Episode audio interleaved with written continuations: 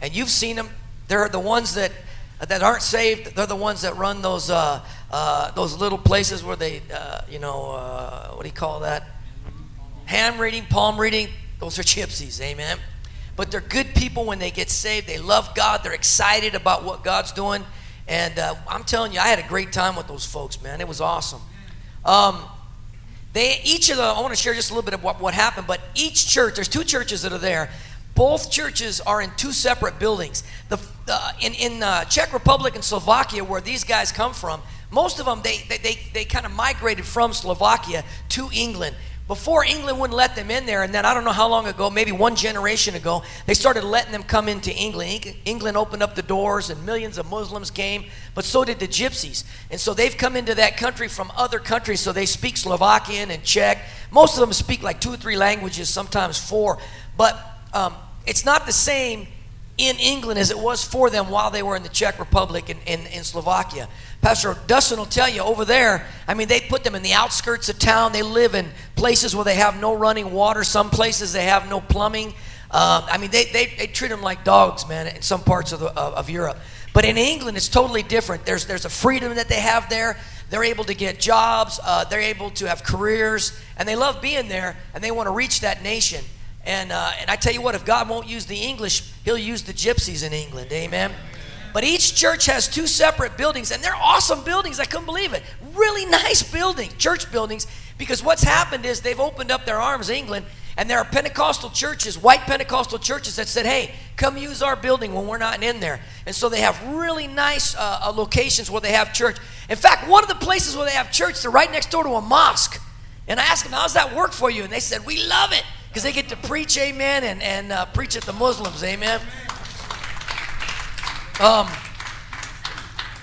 It's just for information. You know, they call them gypsies in the Czech and in Slovakia, but in England they don't want to be called gypsies. To them, it's a slur. They don't like it. They want to be called who they are. They call themselves Romani, R-O-M-A-N-I, the Romani people. And so they're an amazing group of people, because just I don't know how many there are in England, but 15% of England is made up of them. They don't really actually know where they come from. I mean, these guys actually don't know where they come from. I asked them, they said, well, we think maybe we came from India, or we might have come from Egypt. They really don't know for sure, because it's been so long. I mean, you and I, we find a coin on the ground that's 200 years old, and we're like, wow, look at this, a coin, 200 years old. But over there, they find coins that are 2,000 years old. So these people, man, have a history. It goes way, way, way back. And like you heard in the video, there was a lot of miracles. Listen, when you pray for them, they do believe God for miracles, amen? They love to get prayed for. When you say, hey, I want to pray for you, man, they come running up. So we prayed for the baptism of the Holy Ghost on the last night. 30 people came up for the baptism of the Holy Ghost, right? They were all lined up, and several pastors were praying. We're just praying for them for the Holy Ghost. Well, that lady that I talked about in the video, she was standing off on the side, and we're just praying for people. We're not doing nothing weird. We're Pentecostals, right? We pray for people. Man, she snatched me up. She grabbed me by my arm and, stop it, stop it! She's screaming at me, and the video, I have the video. You can see me going, stop what? And she says, this is not God. I says, ma'am, I didn't want to get him kicked out of the building. I said, we're just who we are. I said, we're praying for the Holy Ghost. We're praying for people to get healed. We're just believing God for them. And she said, I'm saved. I'm filled with the Holy Ghost, but I don't have to speak in tongues. And really, this message that I want to preach tonight is kind of based off of what she said. Because we live in a generation today, man, that has a form of godliness but denies the power thereof. And if you don't know it, we are Pentecostals. Amen. We are who we are. We're not trying to hide it. We don't want to take a Holy Ghost eraser and go to the book of Acts and take 3/4 of it out because we want to make people feel comfortable. I mean, the gospel, Pastor Jones has said this over and over and over, the gospel is a confrontation. It's confrontational. It's a collision of souls when you preach the gospel. You're not trying to offend people, but it offends. How many of y'all like to be called sinners when you first heard it? How many liked it when you said, hey, you're going to go to hell if you don't get saved? Did you say, oh, thank you so much? Amen? No, but the gospel's confrontational. And so, listen to this. That one lady that I was talking about, she was completely deaf in one ear. And she couldn't hear nothing. When her ear opened up, she started going like this, and I said, "What's wrong?" to the interpreter. She said, "It's too loud. It's too loud." I mean, it was a good time. I had a great time. And I want to tell you, you guys got to continue to pray for them. If you want to write their names down, or Pastor can give it to you later, but it's Pastor Volta, and I forgot his wife's name. Sharice can tell you. Pastor Ruda. Those are the two pastors that are there. Pastor Pavel and Pastor Oscar, they're both in the Czech Republic. And from the Czech Republic, their goal is to get all through Europe, plant churches all over the place. They want to see God touch Europe and the UK. Amen. So I told them, I promised them that you guys would pray for them. So let's pray for them every day. Remember them in prayer. Amen. So if you have your Bibles, turn over to 2 Timothy chapter 3. 2 Timothy chapter 3, verse 1. 1 through 5. 2 Timothy 3, 1 through 5. It says this: "But know this, that in the last days perilous times will come. For men will be lovers of themselves, lovers of money, boasters, proud, blasphemers, disobedient to parents, unholy, unthankful, unloving, unforgiving, slanderers without self-control, brutal and despisers of good, traitors, headstrong, haughty, lovers of pleasure rather than lovers of God. Verse 5, having a form of godliness, but denying its power, and from such people turn away." That word, in that verse 5 where he says, having a form of godliness, but denying its power, it actually translates in the Greek, having a semblance, or their religion is only based on creeds or formal confessions of faith, or I like to define it as they're just nice people. How many met some really nice Christians? They're just nice people until you speak in tongues. They're just really nice people until you talk about miracles. And we live in a generation today of Christians that talk the talk, but they really certainly do not walk the walk. And you guys know what I'm talking about. Some of you came up in churches like that. They talk about evangelism, but they don't evangelize. They talk about God healing the sick, but they don't pray for the sick. They talk about being filled with the Holy Spirit, but nobody wants to speak in tongues. And so, I mean, I don't know, maybe I'm reading the Bible wrong, but when I read the book of Acts, they're pretty fanatical. Right. They're pretty radical. Right. I mean, when a man walks down the street, his shadow's healing the sick as he's walking by. I mean, when they say, in the name of Jesus, rise up and walk, I mean, that's pretty radical. And just because it's 2015 and we got all dignified and got computers and tech, got techno, doesn't mean God's changed his mind on how he does things. Amen? You know, the amazing thing about this lady that came up to me, we ended up, well, the gypsies ended up grabbing her and dancing with her. I mean, she was freaking out because we're praying for people, but then when they started dancing, they grabbed her, and here's this white English lady dancing like this because she can't help it. They're dragging her around. And they ended up praying for her, you know, because she was all stressed out. Because what happened was that one of the pastors was praying for someone, and it sounded like a demon came out of a lady, and it just totally blew her mind. Here's a woman that grew up in church but doesn't believe that people can have a devil. Hey, this building used to have lots of devils in it, amen, before y'all got here, amen. Hey, if you don't believe there's devils, go to the White House, amen. Go all over, go to Congress, amen. Go meet a politician. You'll find lots of devils, amen. But you know, when she was grabbing me and she was yelling at me, the pastors were praying for people. It was amazing that all around her, people were being healed. All around her, people were being filled with the Holy Spirit, speaking in tongues. People were crying and weeping. God was touching people, some for the first time. Lives were being changed. But yes, she didn't see that. All she saw is things were different than what she's used to. All she saw was it's not like her formal, really nice, kind of come to church. In fact, I met her pastor. He came up to talk to me. Had a big church. But I'm telling you right now, mega churches aren't what is going to change this country. Megachurches aren't what's going to bring revival in these last days. It's signs, wonders, and miracles that's going to touch the hearts of people. What's going to get a Muslim saved? Are you going to go up to him and tell him, you need to believe my black book? Because guess what? He's got a black book too. It's called the Quran. Amen. What's the difference between us and them? What's the difference between Jehovah's Witnesses and us? What's the difference between the Mormons and us? What's the difference between nominal Christianity and Pentecostal, Holy Ghost-filled, full gospel believers? I tell you what's the difference. Signs, wonders, miracles, and we believe that the cross is the center of everything. Billy Graham said the same thing. He said the cross is the crux of the matter. It's where everything changes. It's where lives are touched. It's where people are changed. The first time anyone ever talked to me about the gospel, I was going into a liquor store in California with a bunch of guys. Did you guys see that picture of me standing with all those gypsies? Didn't it look like the gypsy mafia? That one picture? I don't know if you remember it. Well, I was with a bunch of guys just like that, and we were going into a liquor store, and a very bold guy, this was years ago, he was standing in front of the liquor store, and there was only one way to walk the path, and he's handing out tracts like this, just like we do today. It ain't changed. And all my friends walked by him and went into the liquor store, but I had a little soft spot in my heart, you know what I mean? I had a lot of things going on in my life, and I needed God, amen. I was homeless. I was an alcoholic. I had failed all kinds of things in my life. Everything in my life was falling apart. But when this guy gave me this tract, on the tract, I still remember it. So many years ago, it was a cross, and Jesus was hanging on a cross on this tract. And I remember looking at that tract, and I felt, that was the first time I've ever felt God. I mean, I just felt like he came all over me, and I didn't know what that was. I just knew, I felt like, you know, all of heaven was looking down at me and all my sin. And that man began to talk to me and tell me that God loved me and had a plan for my life. And believe it or not, I prayed with him right there while they're getting the liquor.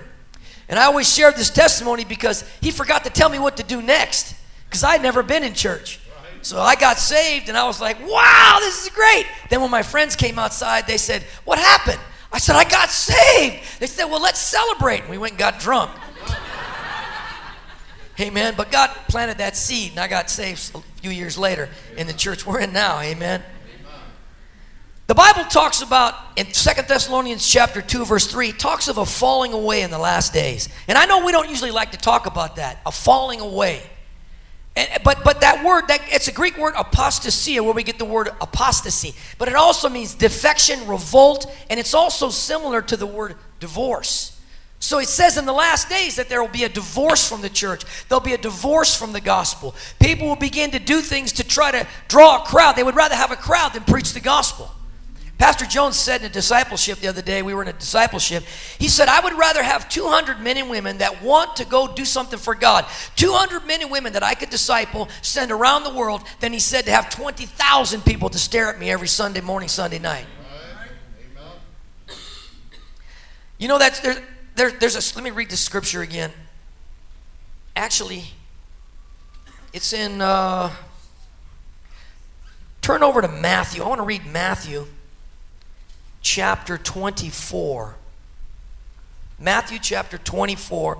I don't hear no pages turning, so it must be, you guys, man, know your word, man. Hallelujah. Just shake the page, amen. Make me feel good. Matthew 24, it's verse 5. Listen to what Jesus said concerning the end times. He said, and take heed that no one deceives you, for many will come in my name, saying, I am the Christ, and deceive many. And you'll hear of wars and rumors of wars. See that you're not troubled, for all these things must come to pass, but the end is not yet. For nation will rise against nation and kingdom against kingdom. Do you know that kingdom against kingdom also has to do races? Race against race? And there will be diseases, pestilences, famines in various places, and all these at the beginning of sorrows. And they will deliver you up to tribulation and kill you, and you'll be hated by all nations for my name's sake. And many will be offended and will betray one another and will hate one another. And then many false prophets will rise up and deceive many. And because lawlessness will abound, the love of many will grow cold. You know what I think he's talking about right there? He's talking about other Christians. He says, because lawlessness will abound, the love of many will grow cold. You and I, we look around, we see the crazy things that are going on. It's like, man, what's going on? You know, I preach, I tell people about Jesus, but what's happening? It's very discouraging. It's like, man, I don't know if we're making a difference. You know, when I went to England and I walked around, I was a little pea amongst millions and millions and millions of people. They were everywhere like ants. And it made me feel so insignificant, so tiny, like, what am I doing for God? But I realized, man, there's a lot more to it than just you and I, amen? And you really don't know the impact that you make when you just by your lifestyle and when you share the gospel. You have no idea the impact that you make. You have no idea until you get to heaven how much of an impact you made in this life, amen? So when I read this, listen to verse 14. And this gospel of the kingdom will be preached in all the world as a witness to all the nations, and then the end will come. But when I normally read this, when I read through this, I always bypass verse 14. And the gospel of the kingdom, he says, will be preached in all the world as a witness to all nations, then the end will come. But I'm always focused on the wars, the rumors of wars, the diseases, and all these things, and I always bypass that. And you know, it's very easy for you and I in this generation with all the crazy things that are happening to say, you know what, I'm just hoping for the rapture. I'm just believing God to get out of here. I hear people say it all the time. So they just decide not to be so involved because Jesus is coming back. And so there's no urgency. And then really that's what happens to a lot of Christians. A lot of times people will leave your church and they'll go to other churches where they feel more comfortable because they don't have to speak in tongues, because they don't have to go out and evangelize, because they don't have to get involved. All they got to do is sit there every week and get fed and go home and be a good Christian, be a good person, and go to work and be a good person, and lifestyle evangelism. But that is not what we're called to do. The gospel is a confrontation of souls. He said, go into all the world and preach. And that preach is always a proclamation. It's a lifting up of your voice. When I met those two guys on the street, man, people were throwing things at them. They were yelling at them, cussing at them. And he's in the middle of the city square in Sheffield, millions of people. And I mean, they're going by and they ain't paying attention to them. He's got that sign. And when I began to talk to that guy, he looked over at it was a Catholic church not far, and he looked over and he began to cry. He was weeping, and he said, England has forgotten God. Amen.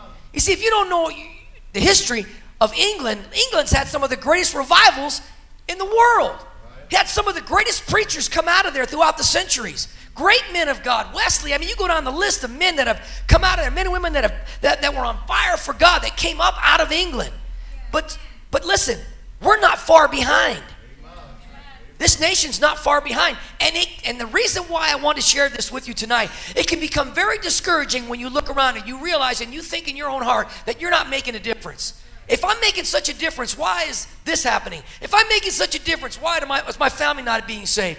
And you know what? Really, in any message that you can preach, you can't really share, or you can't open your eyes to see all that God's doing in your life. You have no idea the impact that you're making. If God was to come along and just open up spiritually, just open up and show you the dots and how he's connecting this over here and that's being connected over here and this over here. And the reason why you went through this trial is because as soon as you get through this over here, this person's going to get saved. You have no idea what God's doing. You don't know how important this church is here in Denton, Texas.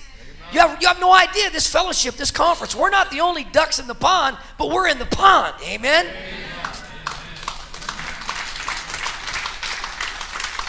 You know, I'll be honest with you. I'm the guy that used to say for a while, I got pretty discouraged. A lot of things happened in my life, and I had some failures and different things that happened, and I was thinking, man, I'm just hoping for the rapture, man. God, I tell guys, I say, so what you doing this week? Hope for the rapture. I'm waiting for the rapture. You know, that's all I talked about. Raptures happen next week. What happens when your grandson gets older? He ain't going to get older, man. Rapture's going to happen. I used to say that when my kids were little. But let me tell you, we don't know when the rapture's going to happen. Yeah, it might happen tonight, but we've got a job. And you know, I want to tell you something. I truly believe that God is not done with England. I truly believe that God's not done with Ireland, the revivals of Ireland and America and Africa and different places. God's not done. Listen, the Bible says the nations are a drop in the bucket to God. The Bible says, man, that God's got a plan, and I don't care. They've been trying to kick God out of every aspect of our society. Come on, you read it, you see it. In our government, Christianity has never been so assaulted as it has now. I spent 4 years in the military, and in the military, when you talked about God, man, they used to give out little Gideon's Bibles. They had these little Bibles you could take them with you. They always talked about God. If somebody came in and preached, everybody was excited. I mean, we talked about Jesus. We said the name Jesus when I was in the military. Today, you can't mention the name of Jesus. You can't even you can't be a chaplain unless you're willing to do an Islamic service beside a Catholic service, beside a Buddhist service. And so what's happened is people don't read their Bibles, and Christians don't understand that the Bible says in the last days, listen, there's going to be a one world church that's going to rise up. And I used to think it was going to come out of Rome and be the Catholic Church, and they might be a part of it, but I personally believe it's going to be Islam. Amen? A one-world church that's going to rise up, that's just my personal opinion, and going to persecute Christians. They're already killing Christians. Just recently, they killed 30 Christians. They chopped their heads off, and these guys, all they were was peasants, and they were trying to get jobs. They captured these guys, and they cut their heads off. But because we're in America, and it's out of sight, out of mind to you and I, it's just like some story we read in a book. It's not real to us. Nobody's wearing a backpack and running into Walmart over here. Nobody's trying to kill us yet. But I'm telling you, it's coming. And you and I better know what we believe, and we better be ready. Amen?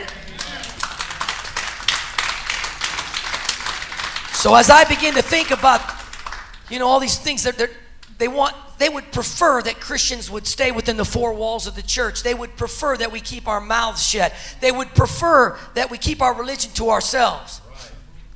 God says in Psalm 37, the wicked plots against the just and gnashes at him with his teeth. And the Lord, he laughs at them, for he sees that his day is coming. Right. So as I begin to think about, these last days and all that's happening, I thought, what's going to change this generation? What is it that's going to cause revival to be poured out in this generation? Maybe just in America, because that's where we want to see revival.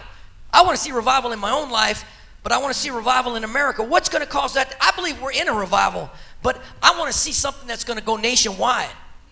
And what would happen? Is it the mega church that's going to bring it? No, that's not it. Is it the politically correct Christians or the Chrislam gospel? You might have heard that, a mixture of Islam and Christianity. Amen. Is those the things that brings revival? No. The gospel message hasn't changed. It's a message of go. Jesus still saves. The cross is the answer. And I'm telling you, signs, wonders, and miracles should always follow the preaching of the word. I'm here to tell you, no Muslim has ever gotten anyone healed. You can get mad at me if you want, but no Muslim's ever got anyone healed. No Buddhist has ever got anyone healed. Nobody from Christian has ever got anybody healed or filled with the Holy Ghost. Jesus said, he was very exclusive. He said, I am the way, the truth, and the life. No man comes unto the Father except through me. That's pretty exclusive. And today they want to, if you step back and you're not a Christian, and you just step back and you look at what's happening, the whole landscape of what's happening, you'd say to yourself, man, this gospel must be real. Because who are they persecuting? The Jews and Christians. Right. What does the Bible say in the last days? They would persecute who? Jews and Christians. Amen. All these things that are happening, all the things that Jesus spoke would happen. It's almost as though Christians in this generation have blinders on. Right. Because they're afraid of confrontation. Now, in that scripture that I read earlier in verse 14, he said, and this gospel of the kingdom will be preached in all the world. He did not say it has been preached. He said it will be preached. So it's always an ongoing gospel. Right. God hadn't changed his mind how he does it. We're not going to redefine the gospel or we're going to, make it different and so we don't offend people. But here's what I want to share with you tonight really quickly.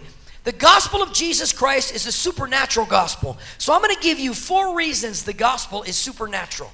First of all, in Acts 10:38, this is what it said about Jesus. How God anointed Jesus of Nazareth with the Holy Spirit and with power, who went about doing good and healing all who were oppressed by the devil, for God was with him. Then he said in the book of John, and these signs shall follow them, or actually in Mark, these signs shall follow them that believe. But in the book of John, he said, greater work shall you do because I go to my Father. Now God equipped us, he anointed us, he commands us to go. So here's the first reason. Number 1, in Hosea chapter 11, verse 9, it says, he says, I am God and not man. So number 1, God is supernatural. God's not a man. He's not a man that he should lie.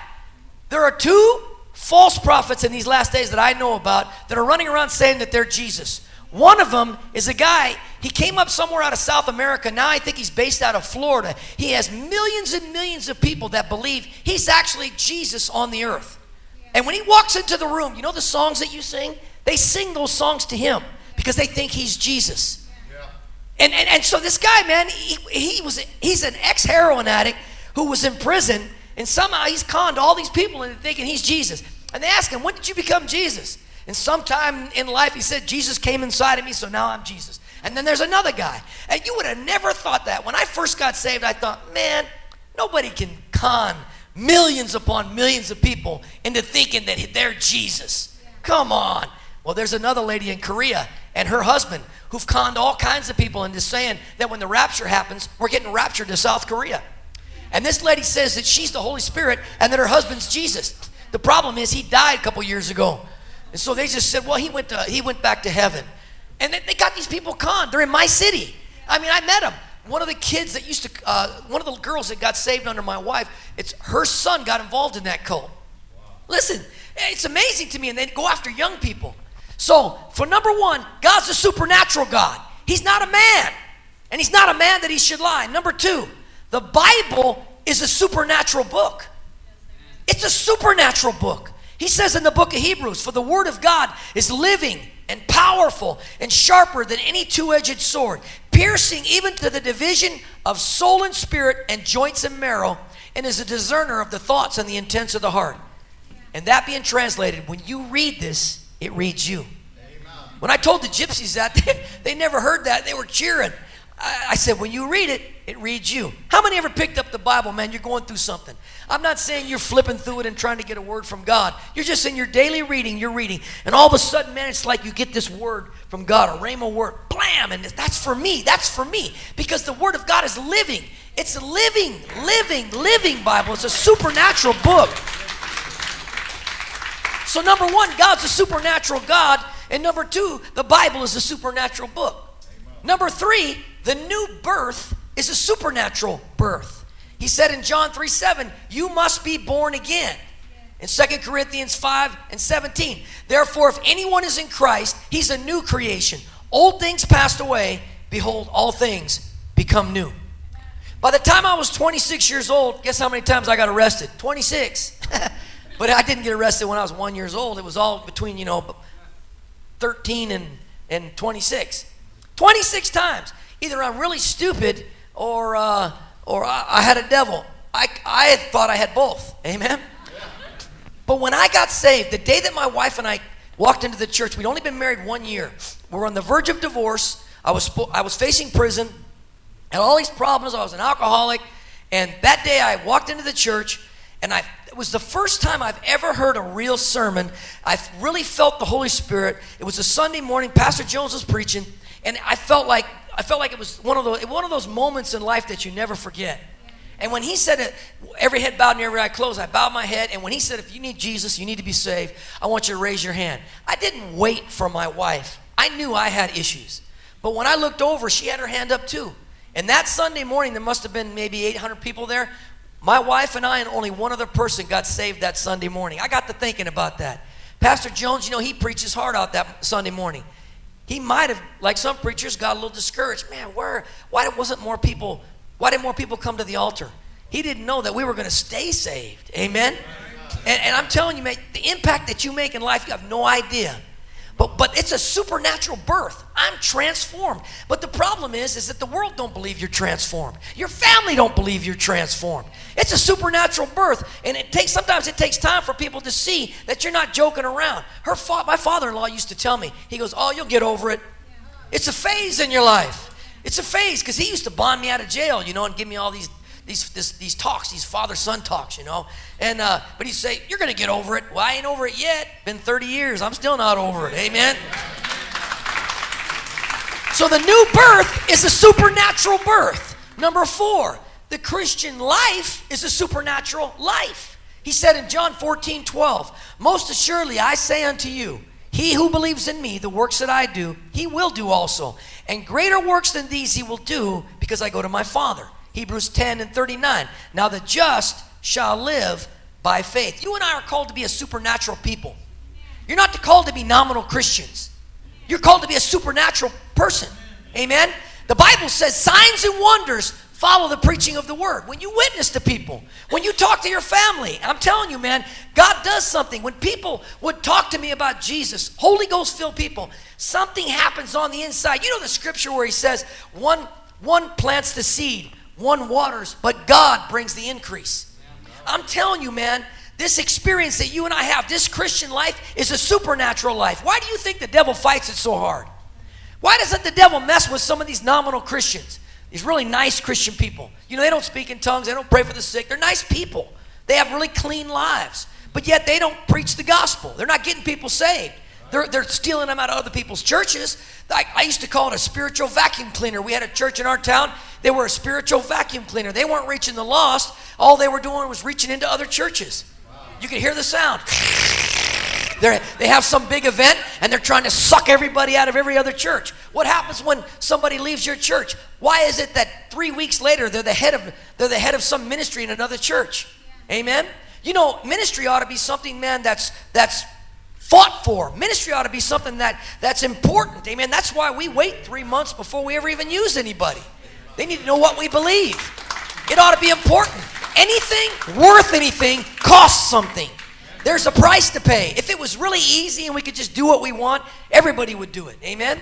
But there needs to be a cost when it's associated with the gospel. And lastly, Jesus is a supernatural healer. And he said in Exodus 15 and 26, he said, I am the Lord who heals you. Amen. He's the healer of the brokenhearted. He's the healer of broken marriages. He healed my marriage. He's the healer of the broken body. He healed my broken leg. He's healed broken bone. He's healed me so many times, it's ridiculous. I want to close with this scripture because this is probably one of the most profound stories in the Bible as it relates to healing. And it's found in Mark chapter 1 and verse 40. And you got to understand, I'm going to talk about a man here who was a leper. And I actually ran into somebody who was a leper once. I was cleaning carpet somewhere, and it was in Colorado Springs, and I was cleaning carpets, and I had come outside, and a truck had pulled up. And there was some people in the truck, and there was another person in the truck. And I looked in, and because I read the Bible and I understand what the word said, I looked in there, and I asked the guy, I go, is she a leper? And he goes, yeah, she had leprosy. I mean, she was white. She looked like what they describe in the Bible. That disease is not exactly the same as it used to be in biblical times. Today, man, I think, I forgot, they call it Hansen's disease today. But back then, during biblical times, it was very contagious. I'm talking very contagious. I don't know if it was airborne or just by touch. But whenever lepers came around, people scattered. And they were supposed to yell out, unclean, unclean. And people would take off running in different directions. They lived in colonies. They were treated like dogs. They were separated from their families. They were separated from their friends. They lost their jobs. They couldn't go back to their wives or their kids because they were lepers. And so they were separated. And really, the only way they ate, the only way that they were able to be taken care of is by the people were merciful and took food to them. Here this man is. Now, I can imagine the disciples walking with Jesus. He's healing the sick. He's opening the eyes of the blind. He's picking up cripples. And all of a sudden, man, this leper comes running on the scene. It doesn't say this, but you got to think sometimes that he came and fell on his knees in front of Jesus. And he said, if you're willing, you can make me clean. I bet you those 12 disciples jetted. I bet they took off. I bet as soon as this leper came up and threw his hat off and they saw he was a leper, they were gone. I bet the crowd scattered. And I bet he knew that. Because he had a front row seat with Jesus. I truly believe this man somewhere saw Jesus heal the sick. I believe he saw maybe blind Bartimaeus from a distance get healed. Or he saw Jesus do this or that. He heard the stories. But he had also heard the stories that Jesus, when he healed people, a lot of people, he touched them. He laid his hand physically on them. He put his hands on a blind man. He grabbed somebody by their hand. And he touched them. So he made this really bold statement. He said, if you're willing, you can make me clean. And I believe what he was saying was, if you're willing, you touch me. And you know what, Jesus, I want to tell you, he said something that is real today as it was 2,000 years ago. He said, I am willing. And I want to tell you today, he's still willing. It doesn't matter, man, what you've done, where you've been, what you've been through, what tag somebody's put on you. You know, we live in a society today that doesn't forgive each other. Somebody commits a felony for the rest of their lives, they're called a felon. Somebody does some kind of a crime or fails in some area of life. We have a tendency, man, to put tags on people. And sometimes churches can be the worst because somebody fails in church and boom, we never forgive. Amen? We never forget. But I'm here to tell you God does. And Jesus said, I am willing. And he reached out and he touched this man and he was completely made whole. You know what's amazing about that story is I personally think that this man hadn't touched anybody in a long time. Depending on how long he's had leprosy, whether it was months or years, no one had touched him. Who would touch him? Can you imagine going through your life? We come to church and we shake hands. We hug each other. We love on each other. But do you know, man, that when you don't touch another human being, there's something about touch. They say, I heard a study done about babies. When a child is born, if that baby was put into a crib and just fed but not touched, over a period of time, that baby dies because there's something about that touch, especially the touch of a mother. Have you noticed that with a child? They want to be held. They want to be held. And you know something in life, there's something very powerful about a handshake. There's something very powerful about a hug. So here's a man who hadn't had anybody touch him. And the first person to touch him and heal him was Jesus. And I want to tell you, God wants to touch you tonight. Right where you're at and whatever you're dealing with, whatever your situation is, he's always willing to touch you. You may have failed, you may have had mistakes, but I'm telling you, he's still the healer of the brokenhearted, he's still the healer of the broken body, and he's still the healer of the broken marriage. Amen. Amen.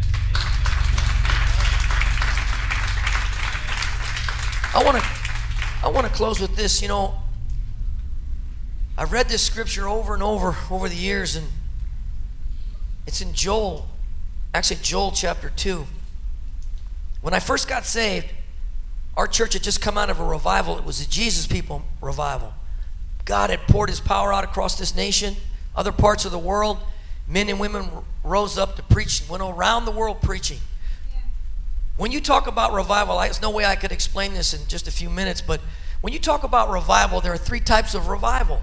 There is a national revival where an entire country is touched by the gospel. Maybe a revival broke out. You read about the Welsh revival. It touched the entire region, and in there, bars closed. I mean, prostitutes stopped. I mean, all kinds of great things happened. Then there are revivals that are more localized in a church, or maybe in a city, in an area revivals. But there are also individual revivals. And you know, really, man, I've always said, well, God, give us revival. God, give me revival. God, give me revival. And you know what? I've come to the conclusion, if I want revival, I need to be a revival. Amen. Revival doesn't start from your pastor. It starts in your own heart. In my heart, I want revival. What is revival? Well, the definition of revival, it's a coming back. It's a coming back. It's coming back to God. It's getting on fire for God. It's turning from our sin, looking to the cross, and saying, Jesus, you're the only way, and having revival in our own hearts. And there are disciplines that you and I need to have as believers. In other words, listen, you can't be a Christian and not pray and not read and not go to church. I'm sorry, you will eventually slip away. There are disciplines and things that you need to do to be a Christian, to be strong. If you were in the military, when I was in the military, there were certain things that I had to do. I had to be certified. I had to. When I had my weapon, I had to go out and I had to train with my weapon, and I had to be a sharpshooter. I had to shoot targets, and I had to, so many targets to be able to qualify. There are certain things you need to do to qualify. There's always something. But I'm telling you, as a believer, and you want to make it for God, you need to pray. You need to have connection with your God every day. David talks about that. He says, "Early will I seek you." Amen. Best time to pray is in the morning. I know you could pray anytime, but the best time to pray is in the morning. The kids are asleep. The phone's not ringing. You're not thinking about bills or whatever. Morning time is a good time to pray. And you know, another thing, you need to read this word, because this is your roadmap to a good marriage. This is a roadmap on how to treat people. This is a roadmap how to raise kids. This will teach you how to be a good Christian. You need to read every day a good Bible, man. Amen. These are just disciplines. You know what? You need to be in church. You need to be in church. Amen. You need to be around other Christians. You are who you hang around. You become who you hang around. You can't sit there listening to crazy music and Snoop Diggity Dog and AC/DC or whatever, and then come to church and lift your hands and say, Jesus is Lord. Amen? And so you need to be around other believers. You need to allow somebody to speak into your life. You need to allow someone to correct you when you need correction. I allow people to correct me. Listen, I need to be corrected just like anybody else, but I have to have the right attitude when it comes to correction. You need to read. You need to pray. You need to be in church. And you need to be baptized in water.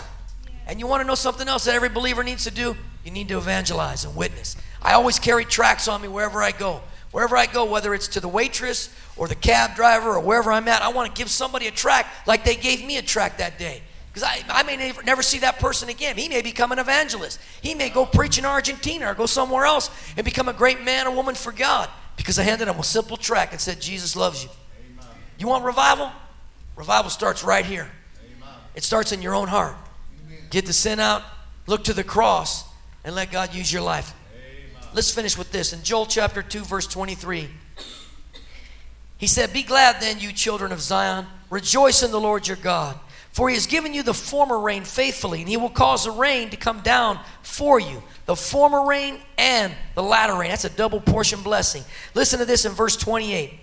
He said, "And it shall come to pass in the last days that I will pour out my spirit on all flesh. Your sons and your daughters shall prophesy. Your old men shall dream dreams, and your young men shall see visions. And also on my men servants and on my maidservants, I will pour out of my spirit in those days." Verse 32, "And it shall come to pass that whoever calls on the name of the Lord shall be saved. Amen. I want to tell you, this conference is very important. This conference is super important. Not only for us, this church, our fellowship, but for all the people that are going to be saved the rest of this year. The lives are going to be touched in other countries. People depend on you guys. Did you know that? Amen. These guys in England are depending on you. These guys in Kenya, in the Congo, in Costa Rica, they depend on this fellowship. They depend on us to pray for them. They depend on us to support them. They depend on us. I want to be who God called me to be. I want to do what God's called me to do. So my goal, I'm going to tell you the truth, I want to have revival in me. I'm in the midst right now of like God is tearing something out of me. I feel like God wants to just shake me and change me. And that's my prayer for all of us, is that God would change us. I don't want to be the same person in next year that I am today. I don't want to be the same rotten person I am right now next year. I want God to change me from glory to glory to glory. Amen. Would you stand with me?